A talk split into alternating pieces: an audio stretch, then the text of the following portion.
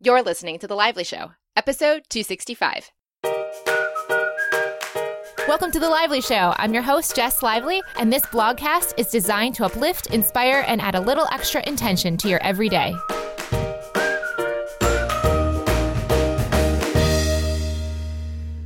Welcome to the show, guys. Thank you so much, as always, for listening. Today's episode is sponsored by EduCalm. EduCalm is designed by educators creating mindfulness for students, and these creators are also Lively Show listeners and Flow With Intention online members. They are teaching parents and educators how to live the principles of flow, alignment, emotional selection, and how to choose their thoughts. They're teaching the parents and educators so that they can in turn teach the children. This is something that's been coming up more and more and more here in Flow With Intention and here on the show. How do I teach my kids this stuff? EduCalm is the answer for that. It's an online school for parents to learn how to help and teach their children about emotion, self-awareness, and mindfulness. They also have teacher and educator aspect as well to help their students learn these principles in school before class start. How cool is that? This is the stuff that people have been asking for and actually has now been created. If you want to try this out for yourself, if you're a parent or an educator, head over to educalm.com slash lively. Now I'm going to spell that out for you guys. It's E D U C A L M E. So EduCalm with an E. dot com slash lively. When you head over there, they have a free mindfulness practice on emotion and ten percent off all the online courses in the online school. So like I said, if you guys have kids and you've been wondering, how do I teach this to my children? This is a place to start. The stories that I've been hearing from Kelsey, who has created this and one of the founders, it is incredible to hear how these kids are actually using their five-finger breathing when their parents are getting upset at them and so much more. It's so cool to see the kids starting to implement this in their lives and loving it so much. Now let's move on to today's episode. Before I get to it, we're in Sydney, but I am actually leaving this weekend. So at the end of the episode, I'll tell you where I'm headed to next. But in the meantime, I've been in Sydney this week and teaching Flow With Intention. And we have one of our favorite guests, or at least one of my favorite guests of two thousand seventeen, back on the show again. We have Doctor Jacob Liberman. He's an optometrist and an author, and you may remember him as the amazingly, pretty much, I would almost say enlightened, or if not extremely close to totally enlightened person who's been here on the show sharing and is the person who wrote the book, Take Off Your Glasses and See. He's the person who naturally healed his own eyesight and inspired me to try to do the same myself. Jacob has a new book out this week called Luminous Life, How the Science of Light Unlocks the Art of Living, which is fascinating for all those science people out there like myself that like to learn about photons and light, and also the spiritual people out there that don't necessarily want to be inundated with the too super nitty-gritty science stuff. This is a beautiful blend of a book that talks about the science and the spirit interchangeably in a beautiful way. And it really did help me to understand consciousness and its connection to light and sight, and how light and sight are connected to the law of attraction. It is a fascinating discussion, and for anyone that's interested in quote-unquote channeling, maybe you've heard Esther channel Abraham. Well, Jacob, as you'll hear, is going to basically channel his own inner being. So he's going to go from one moment to the next, sharing what's coming to his mind. But you'll notice that he's not speaking the way most of us would be speaking. He's letting it come to him and through him, which is also fascinating as well. Let's go to the show. Jacob, thank you so much for coming on the show today. It is such a wonderful pleasure to be with you again, Jess. I know. I feel so connected to you and your work and everything that you're about. So let's start by quickly going over where you are and how you got there, even though we've already done it in the past. What's a quick overview of your story? You know, my background is that I was trained as a vision specialist, an optometrist, as well as a vision scientist. And I've been involved in both of those fields since the early seventies. And as an eye doctor, you're very involved in helping people to fix different situations. To, in my case, I worked with thousands of children that had learning difficulties. I worked with athletes that were trying to up their game. I worked with people who wanted to improve their eyesight naturally, and many, many other kinds of things. And then that sort of took me into the area of light therapy, and I was utilizing light to help people desensitized from the emotional triggers that were stressing them and creating stress on many, many different levels in their lives and affecting their health, their relationships, their view of life, and so on. But you know, at the end of the day, we're all interested in the same thing, health and happiness. And even though we've had an amazing amount of scientific discoveries that have allowed us to live longer and perhaps to treat diseases that we could never treat, we still have more disease, more stress, and more discontent than we've ever had, not only individually, but in the world as a whole. And if you're very fortunate, those of us that begin in the medical and scientific fields, which I am one of those people, if you're very fortunate, you eventually graduate from being a doctor and a scientist to being a bit of a mystic, because as we get older, we realize that we, most of us, are successful at everything except our lives. For most people, they're not happy. They're involved in jobs, occupations, or professions that don't really fulfill their lives. Most people are in relationships that they sort of stay together because of convenience and so on. And even though they at one time fell in love, somewhere in the process, even though they live together, they've fallen out of love. And what's happened in my life is that what is most intriguing to me are the underpinnings of living a successful life. How can I experience and feel content whether I'm making a lot of money or not? How can I see the fact that the body sometimes goes through diseases and so on, but it's not a personal thing. It's just that a body, like a car, occasionally needs fixing or needs adjusting on one level or another. So life has taken me from the doctor scientist to just a humble human being that is really interested in having a lovely life, feeling deeply connected with other people, feeling deeply in love with my partner, and feeling like while I'm here, if possible, if I can make an imprint in some way that can be of help to people, that's really my desire. Gandhi said it beautifully. He said, "My life is my message." So for me, what is up for me in my life is how can every step of my life be the message that I'm attempting to share, without having to perhaps even speak about it. And so this new book, which is the fourth from me, Luminous Life, How the Science of Light Unlocks the Art of Living, is really not about fixing, but it's about the fact that there is something in this universe that is breathing life into everything. You know that when I went to school, they spoke to us about something called Arndt's Law of Physiology.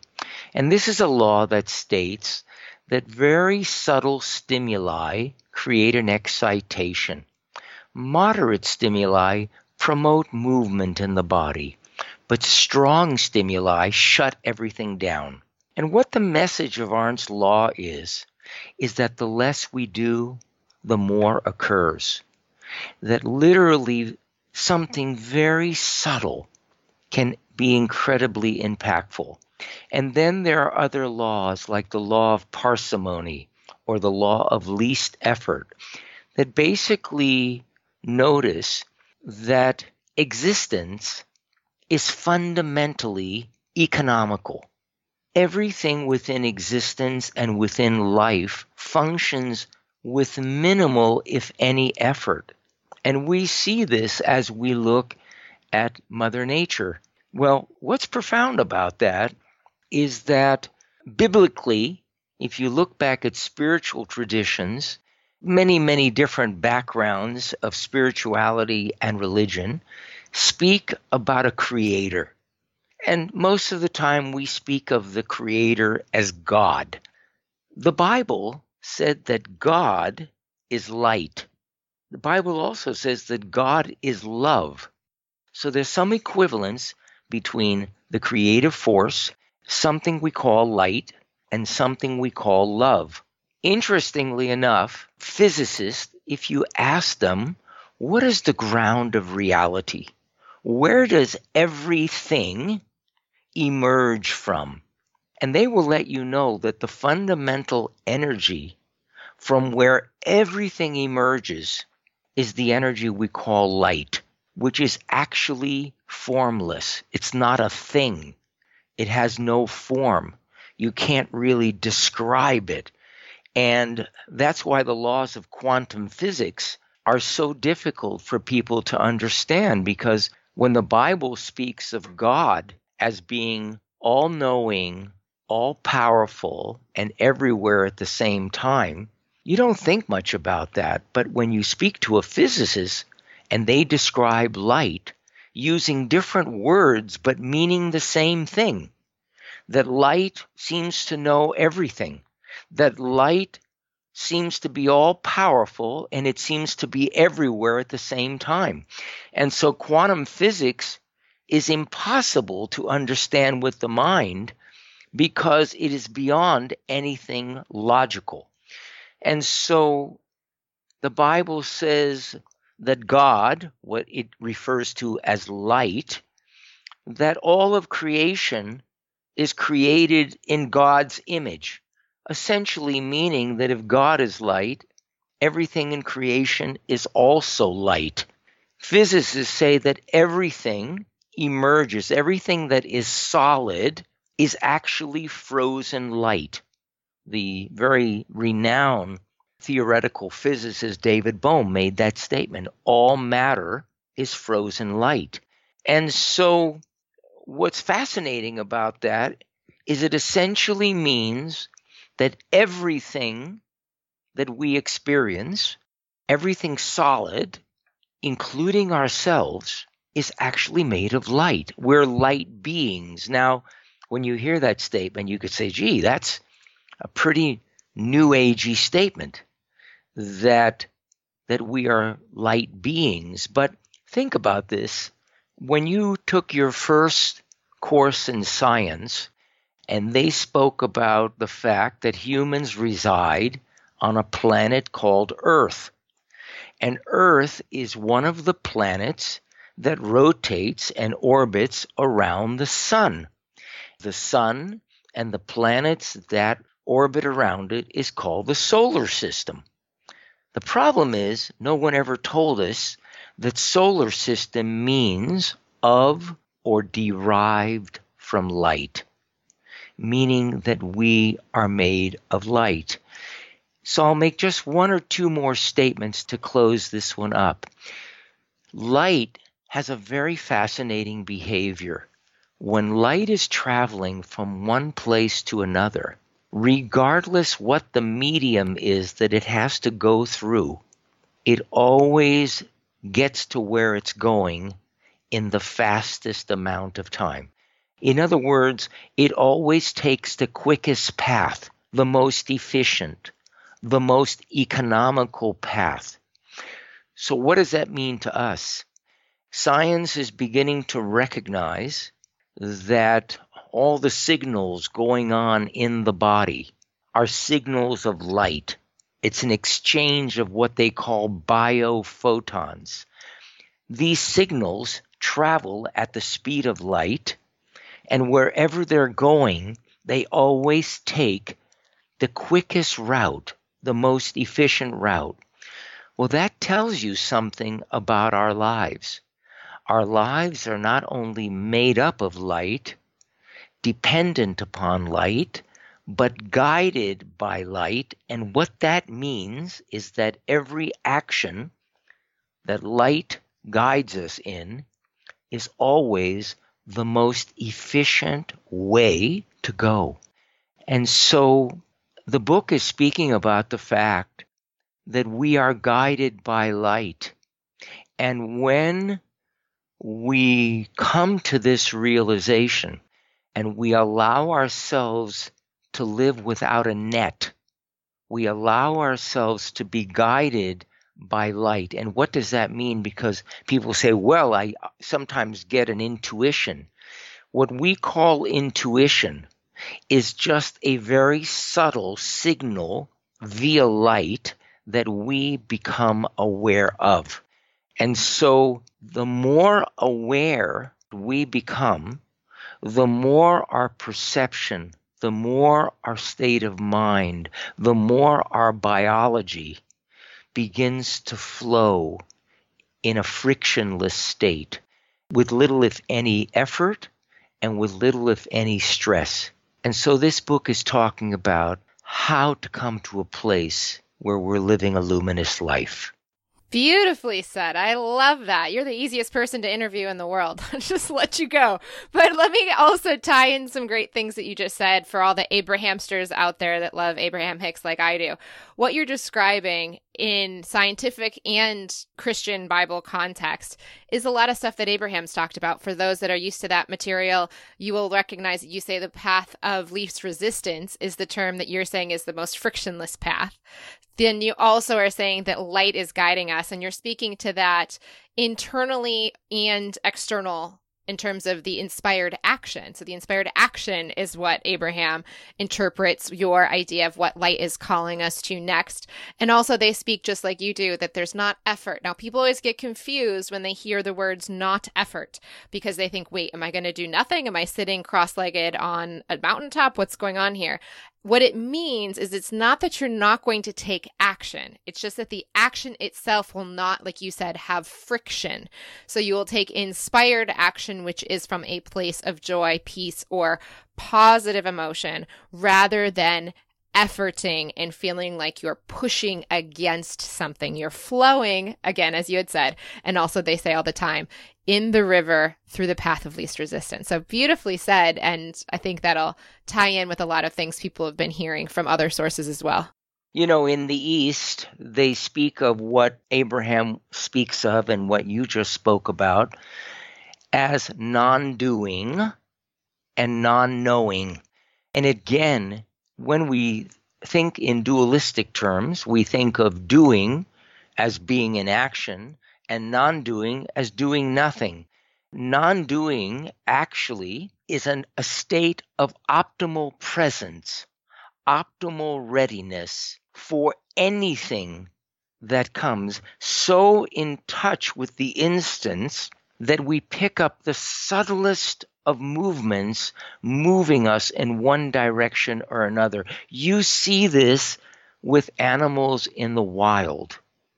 They're not doing anything, but they're so in that moment that the subtlest movement of a blade of grass, sometimes a half a mile away, can move them to perk up and recognize that they need to move in a certain direction. And if allowed, that guidance that comes in actually moves us in that direction. We would have to work not to allow that inspired action to occur on its own. It's quite fascinating when one actually experiences this in real time, and all of a sudden you find yourself just where you need to be, precisely at the right time, and you wonder, how did I get here? Do you want to hear an interesting story of me in a practical sense, so not on the Serengeti? Sure. All right. So as people know, and as you know, I've been on this sight journey. So I have been not wearing glasses ninety-nine point nine percent of the time. And I've had a negative four prescription. For those that know, negative four is pretty substantial. So I have not been wearing them, guys. And when I go to the mall, there's two experiences at the Westfield Mall, downtown Sydney. So I can go with glasses or I can go without. So Jacob's helped me get a negative two prescription. So half the strength of my old prescription. So it definitely clarifies things, but it's still not crystal clear. It's still not twenty twenty in my eyes, but it helps me so that I can read the menu on a board behind the counter sort of thing. Well, when I go without the glasses, the first experience I had was very frustrating because I couldn't see the clothing in the stores very well. If I'm, let's say, walking down the hallway, I can't tell if I want to go into a store because I can't tell if I like the clothes because I can't see them in enough detail to go, is this a store for me? Is this more a store my mom would like? You know, I can't really tell enough. So it was very frustrating. And I had this fear that I was going to not catch the visual of something I might like because it couldn't catch my eye because I couldn't see it clearly. So that was my first experience. Then I got the glasses and you helped me get them. So I started using those. And while it was better because I could see things clearer, I found when I wear the glasses, here's what I find. And this also goes back to our first episode together. At first, I was frustrated because I couldn't see stuff, right? So that's not a great emotion. Second time, wear the glasses, I notice I start to feel inferior, or I start to feel emotionally more insecure when I'm shopping with the glasses on. It's so weird just to watch this as I've done this through probably maybe six times now, back and forth between the glasses and without. When I wear the glasses, yes, I can see more clearly, but I also can end up having more emotionally insecure experiences where I start worrying about feeling too old or feeling not pretty enough, all these sorts of emotional things, which your first book, Take Off Your Glasses and See, explains how the emotional triggers of things we don't want to see can actually narrow our sight and vision in the first place. So maybe that's why I need glasses in the first place. So wearing the glasses now, I notice I'm more insecure, but yes, I can see more objectively, if you will. So if I heard you correctly, you're saying when I put on glasses, I can see more of the form, but I begin to miss the formless. Well, I start to feel less secure. Now, here's the third option. There's actually another step. There's another way for me to go into the mall. It's not just with glasses or without glasses. There's with glasses or without glasses, and there's two ways to go to the mall without glasses. And you're going to love this one, Jacob. I know you will.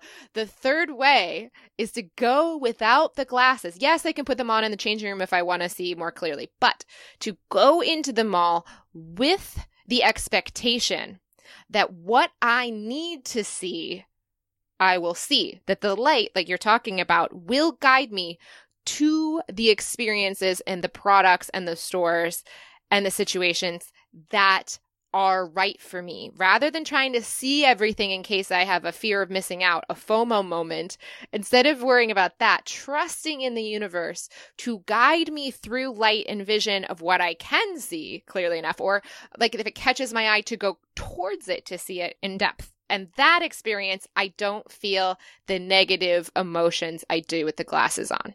Let's see if I can translate that a little bit in a way that will make more sense. So I want to say something that I said before. You put on the glasses and you feel like you're seeing clearer, but there's another level of feeling things where you don't feel as much.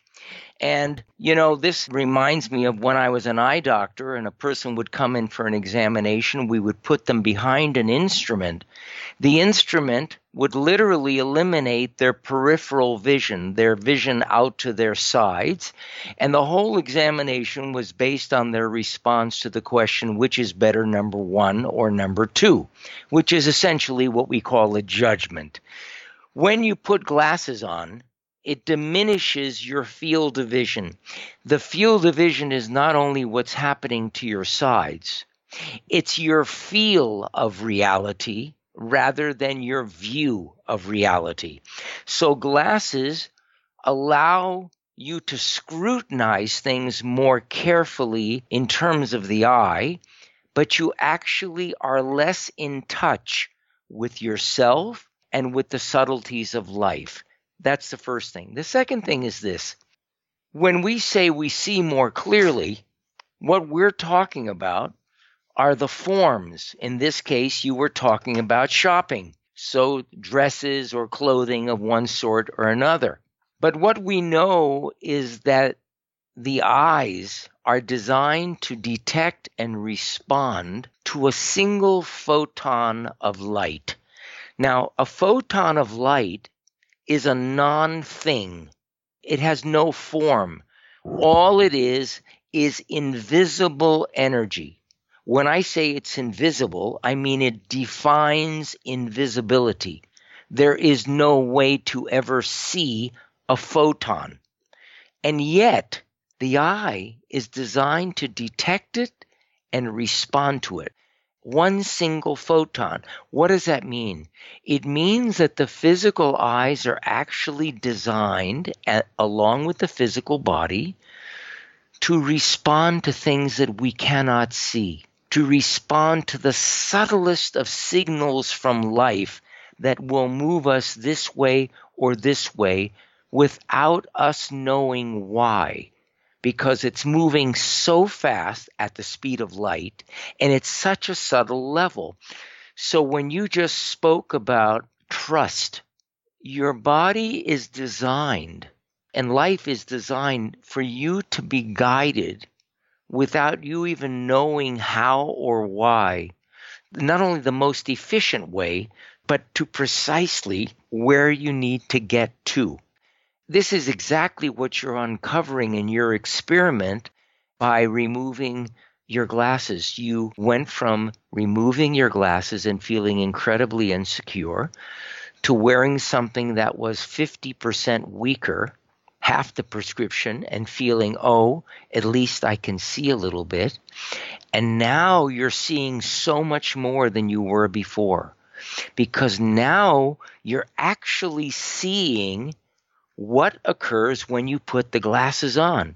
Oh, yeah, it does something to the eyeball and allows me to drive a car. But then it obscures these very subtle signals of life that allow me to feel in touch and trusting of life. And when those signals are obscured, I become insecure. It's like when you look at a tree. Most people, when they look at a tree, all they imagine is what they see above the ground. But three quarters, three times the size of what's above the ground are the roots beneath the ground, totally invisible to us. The same thing in our lives. If you take the roots away from a tree, it becomes unstable. If you take our roots into the unseen world, we feel emotionally unstable. That's why Jonathan Swift said real vision is the ability to see the invisible. So there are just some fascinating aspects of the way the body works, which are so different than what we think and what the new book is essentially trying to speak to and share with the reader is that most of us are living according to what we think, to our beliefs about life. And what I speak about in the book is that truth actually means the opposite of belief. And so when someone like Jesus spoke in the Bible of the truth shall set you free, he was speaking about an ultimate truth, not something that changes as we know more or less, but something that is unchanging. And so the book is attempting to share truth beyond opinion, things that I have had very profound, direct experiences with that I can't really speak about with words if I think about it. But if I allow, just as what's happening now in this lovely conversation, the message comes through all by itself. Yes, you're channeling, to use a term that people are familiar with. Yeah, that's exactly it. In fact, we're all channeling. So here's an interesting thing, Jacob, that I have noticed about the site. So for those that have clear sight, wonderful. And actually, Abraham, recently I listened to a sight video and they said, you know, people notice the difference between their sensory ability with sight. And also we do it with sound to a degree. People do have hearing aids, but they said there's restriction in all of our senses to some form or another. We just are most fixated as a society on the sight aspect. Exactly. So like we can totally have other restrictions. So though you may have sight, just recognize other senses could be enhanced or restricted. But here's what I've noticed, Jacob. Okay, so I'm into law of attraction, and yes, there's probably emotional things in my past that I didn't want to see. And I've now noticed, as you asked me to, to focus on the appreciation I have for the sight I have. Now, in doing so, I've come across this little conundrum. I think I've sort of worked it out, but I want to hear your answer to it. So when I am all about the law of attraction and creating the life I want, visualization is a very powerful tool. It's visualizing what you want to see before it's seen in the visible. Now that's really laying into the non-physical and creating your reality, but you have to give the universe time to mold the physical frozen light, as you call it, into that reality. Well, when I can't see well and I'm not wearing glasses, it's easier to visualize. Everybody, including myself, looks photoshopped in my eyes. When I put the glasses on, I'm like, wow, we all have more wrinkles and acne and all these things that I cannot see with the glasses. Everybody looks prettier. Christmas lights look prettier. Because I can't be as scrutinizing without the glasses of my own body, for example, has been a great area. I've been playing with visualizing body instead of having to manually effort it for the outcome. I feel like I have this situation where it's easier to visualize and stay in my ideal life and create from that blind place than it is to see clearly. And I wonder if that's stopping my eyes from seeing. What are your thoughts? No, I, I think you've made a very, very beautiful discovery, because one of the places where our vision expands, we not only our vision, but our life expands dramatically in terms of our seeing. We not only see, but we hear, we smell, we touch, we taste, and then we even tap into other dimensions that we do not experience during our everyday waking hours. And that's when we're dreaming. And so in our dreams, our eyes are closed. We're not doing anything. And yet we're seeing these multidimensional movies where everything is incredibly heightened at a level that is beyond our effort. And so one, our dream state gives us an opportunity to experience the fact that there's a profound level of vision that occurs without light and without even the eyes open. So now let's talk about what's happening with your visualization. When your eyes are less focused on the details and seeing more of the big picture, you feel more. And your senses are highly sensitized subtlety. And that subtlety makes it very easy to begin to visualize, as you mentioned. But now let's go a little deeper into what you said about the law of attraction and visualizing what you want. And so now I have a question for you. When you say, oh, I want something, where did that desire come from? The non-physical, or I could say soul or ego, depending, I guess. How did you become aware of that something that you would like in your life? A thought dropped in my head. Okay, so the thought wasn't from you. No, it's either from my soul or from society, one or the other. So basically, what you're speaking about is not the thoughts we have, but you might say the thoughts that have us. Yes. You said they drop into our awareness free of charge. So then on some level, let's go back to this law of attraction and creating what you'd like. Consider the possibility that this something or state in your life that you are now desiring And, and really feel like would enhance the quality of your life is actually something that came to you free of charge as a gift, as a possibility. And then once that is in your awareness, it is yours. And so then the visualizing of it it's not as though you created the visualization.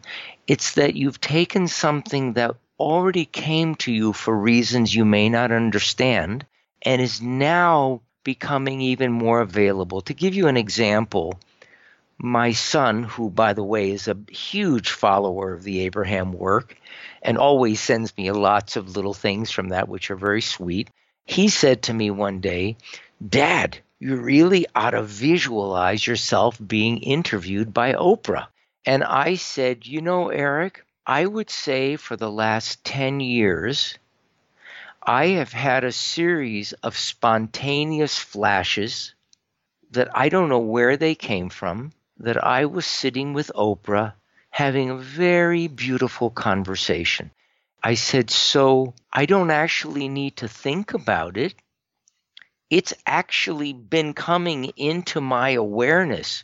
What the timing of that will be, I am trusting that the timing of that will be the same level of surprise for me as the vision of that that came to me just out of nowhere."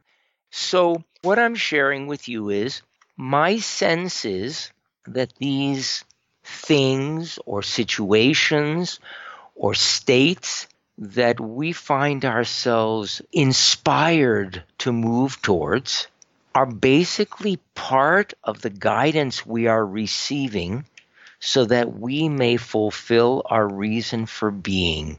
So, for instance, someone could say, "Jess, that's a nice thing. You want to have clear eyesight without your glasses." Oh, yes, there's a certain level of truth to that. But even though I don't know you for a long time, Jess, what I know about you is that you are like Santa Claus in a female body. How so? How is that? Because you're a gift giver. Your whole life is about sharing gifts that you feel could really support people in their life. This is why you have this show. Everyone that you bring on, and especially your own experimentation, whether it be with the Abraham work, with the law of attraction, with all the reading and maybe teachers you have had time to spend time with, your experiment with your vision. You're not doing that for you. You are doing that so that you can funnel or channel the direct experience of that to your listeners, which is a blessing. You know, I was once at a service at a church that a friend of mine invited me to, and the minister came up to me and he said, "Would you mind speaking at the next service?" And I said, "I would love to." And he said, "What would you like to speak about?" And what the first thing that came to me was my life as a prayer. That rather than praying for it, can your life actually be the prayer, the prayers that you are praying for? And so I see you as an inspired person, just like myself. I don't have any need to have a super fancy car or to have a million dollars. I don't have a personal need for that. If I had great financial abundance, it would be wonderful because I love to help people. I love to give money away. I do it whether I have money or I don't. When I come into contact with someone who, like yourself, is a gem, whether it be a young person who is kind enough to bring me my coffee at a place I'm having breakfast, or an elderly person that needs a hand, or whatever.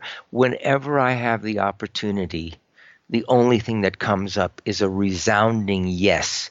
And so all the things that you are guided to use your words to create or to manifest in your life are gifts that you wish to give the world. That's a very, very beautiful place to be. That's a very, very beautiful place to be when you recognize what your life is in this world and what your purpose is. So it doesn't in any way negate the way you are speaking about this or the way that I'm speaking about this. It speaks about using your words, the law of attraction, as an opportunity to have an experience of something and allow it to be your direct experience so that when you share it with others, it's contagious and it has an opportunity to stick in a profound way. That's exactly it. And I think that I've noticed as I've traveled around the world to the conferences I've gone to, there's so much spoken about healing cancer or healing really difficult and very deep emotional wounds that have created deep physical manifestations. But I also realize there is a lot of teachers out there teaching for people that have deep trauma in their lives. But I feel called to share a message of joy and allowing, and also to show people that don't have cancer that they also have opportunities to grow and let go of things they thought they needed, like glasses or cellulite or any other thing that I'm thinking about. Because there's so many people focus on the very difficult disease, and I'm glad that they are, but I want to show the more mundane and seemingly, oh, that's just the way things are stuff. We know cancer's not normal, but we think that eyesight needs glasses, or we think that cellulite's just a part of life. And I want to see if we can actually let go of these seemingly superficial, but ultimately demonstrating the same principles on a different level. And I think that is what has caused me to have this little adventure, but I'm wondering still if I'm blocking my own sight because of the benefit of not seeing clearly. Actually, you are seeing much clearer now than you ever have. True, and emotionally much clearer as well, like you said about the glasses and what they do emotionally. So to say that you're seeing less is actually not the case. You're seeing softer. You're seeing with less intensity. When the mind quiets, the heart slows down. And when the eye is not focused on which is better, this or this, it's the same thing as quieting the mind. Something inside us goes, ah, and we begin to see at levels we cannot begin to imagine. We begin to see what is not visible. We begin to see the guiding force in our life. And so, no, you're not missing anything. You're expanding a very, very dramatic part of your being. You know, when you speak to someone who you call a psychic, you say, wow, this person really has the ability to see, but they're not seeing with their eyes. How are they seeing what they're seeing? Well, they're not actually seeing it. It's just coming to them. Then they become aware of it and notice it, and they just share it with you. The psychic isn't looking for something.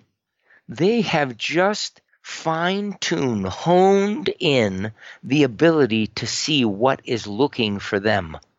And that's a very, very powerful aspect of life. I remember working with a, a woman many years ago who was physically blind. She walked with one of those sticks that people who have no sight walk with. And she came to an event of mine and she said the biggest emotional pain was that I couldn't see. And then she wrote me a letter. She had decided to go back to university at the age of forty something. And she said, every day I used to walk this same path to go to class. And I always felt so insecure because I couldn't see. And this morning, she said, I was walking and all of a sudden I had a profound revelation. I said, what was that? And she said, I noticed that all the shrubs, all the flowers, and all the trees and all the plants were looking at me. And all of a sudden, I didn't feel alone any longer. I realized I didn't have to be doing the looking. Something was actually looking out for me. And she said, my life changed. Just that little epiphany, my life changed. Well, you're doing an experiment that is allowing you to uncover the broad depth of what you call your ability to see, well beyond your eyesight and even your insight. What you're uncovering is not that hindsight is twenty twenty, but that foresight is twenty twenty. What does that mean? It means that you are actually going towards the place that will become aware of things before they actually manifest in your life. Well, that, I guess that is visualization's literally choosing what you want to see manifest in your life. But you're also saying in a more receiving way that you're also going to receive the information the same way? Yes. What I'm saying is the reason we are inspired to visualize something is because that something has entered our awareness. And when we became aware of it, of course, the ego immediately says, look what I just thought up. But it comes to us free of charge because it is something that is imperative and important to our journey of life. And so the process of you visualizing it is taking that gift, that vision that inspired you, that came to you, and actually tasting it more often by seeing it in what you call your mind's eye. So we're saying the same thing.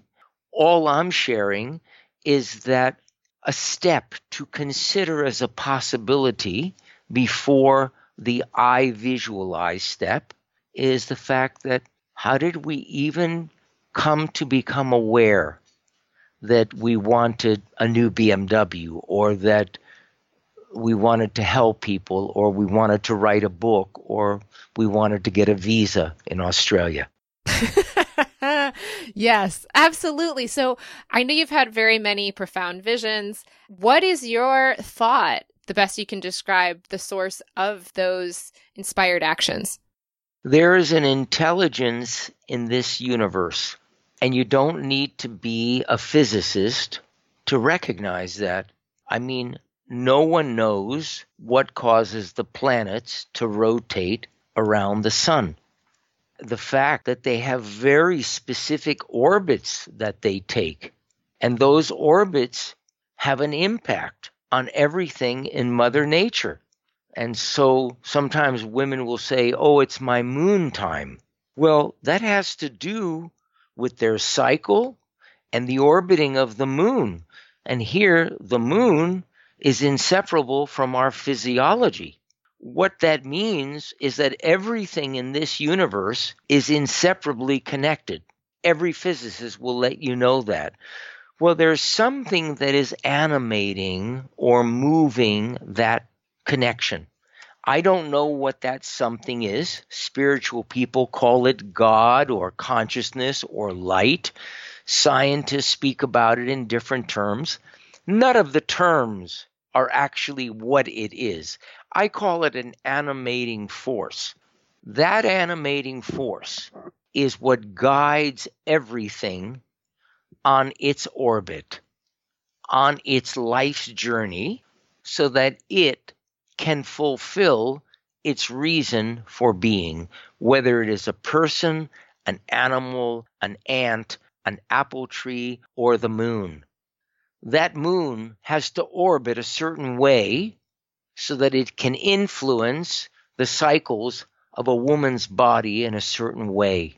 To fulfill its purpose, there is an intelligence that is guiding it.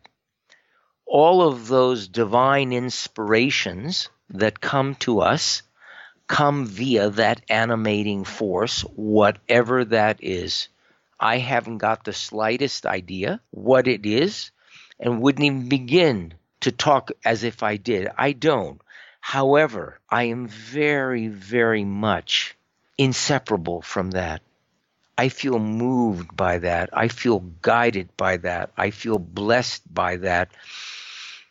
And it moves my life. This is why when I speak publicly, and I'm asked to speak somewhere, which I'll do during my book tour, I never plan a talk.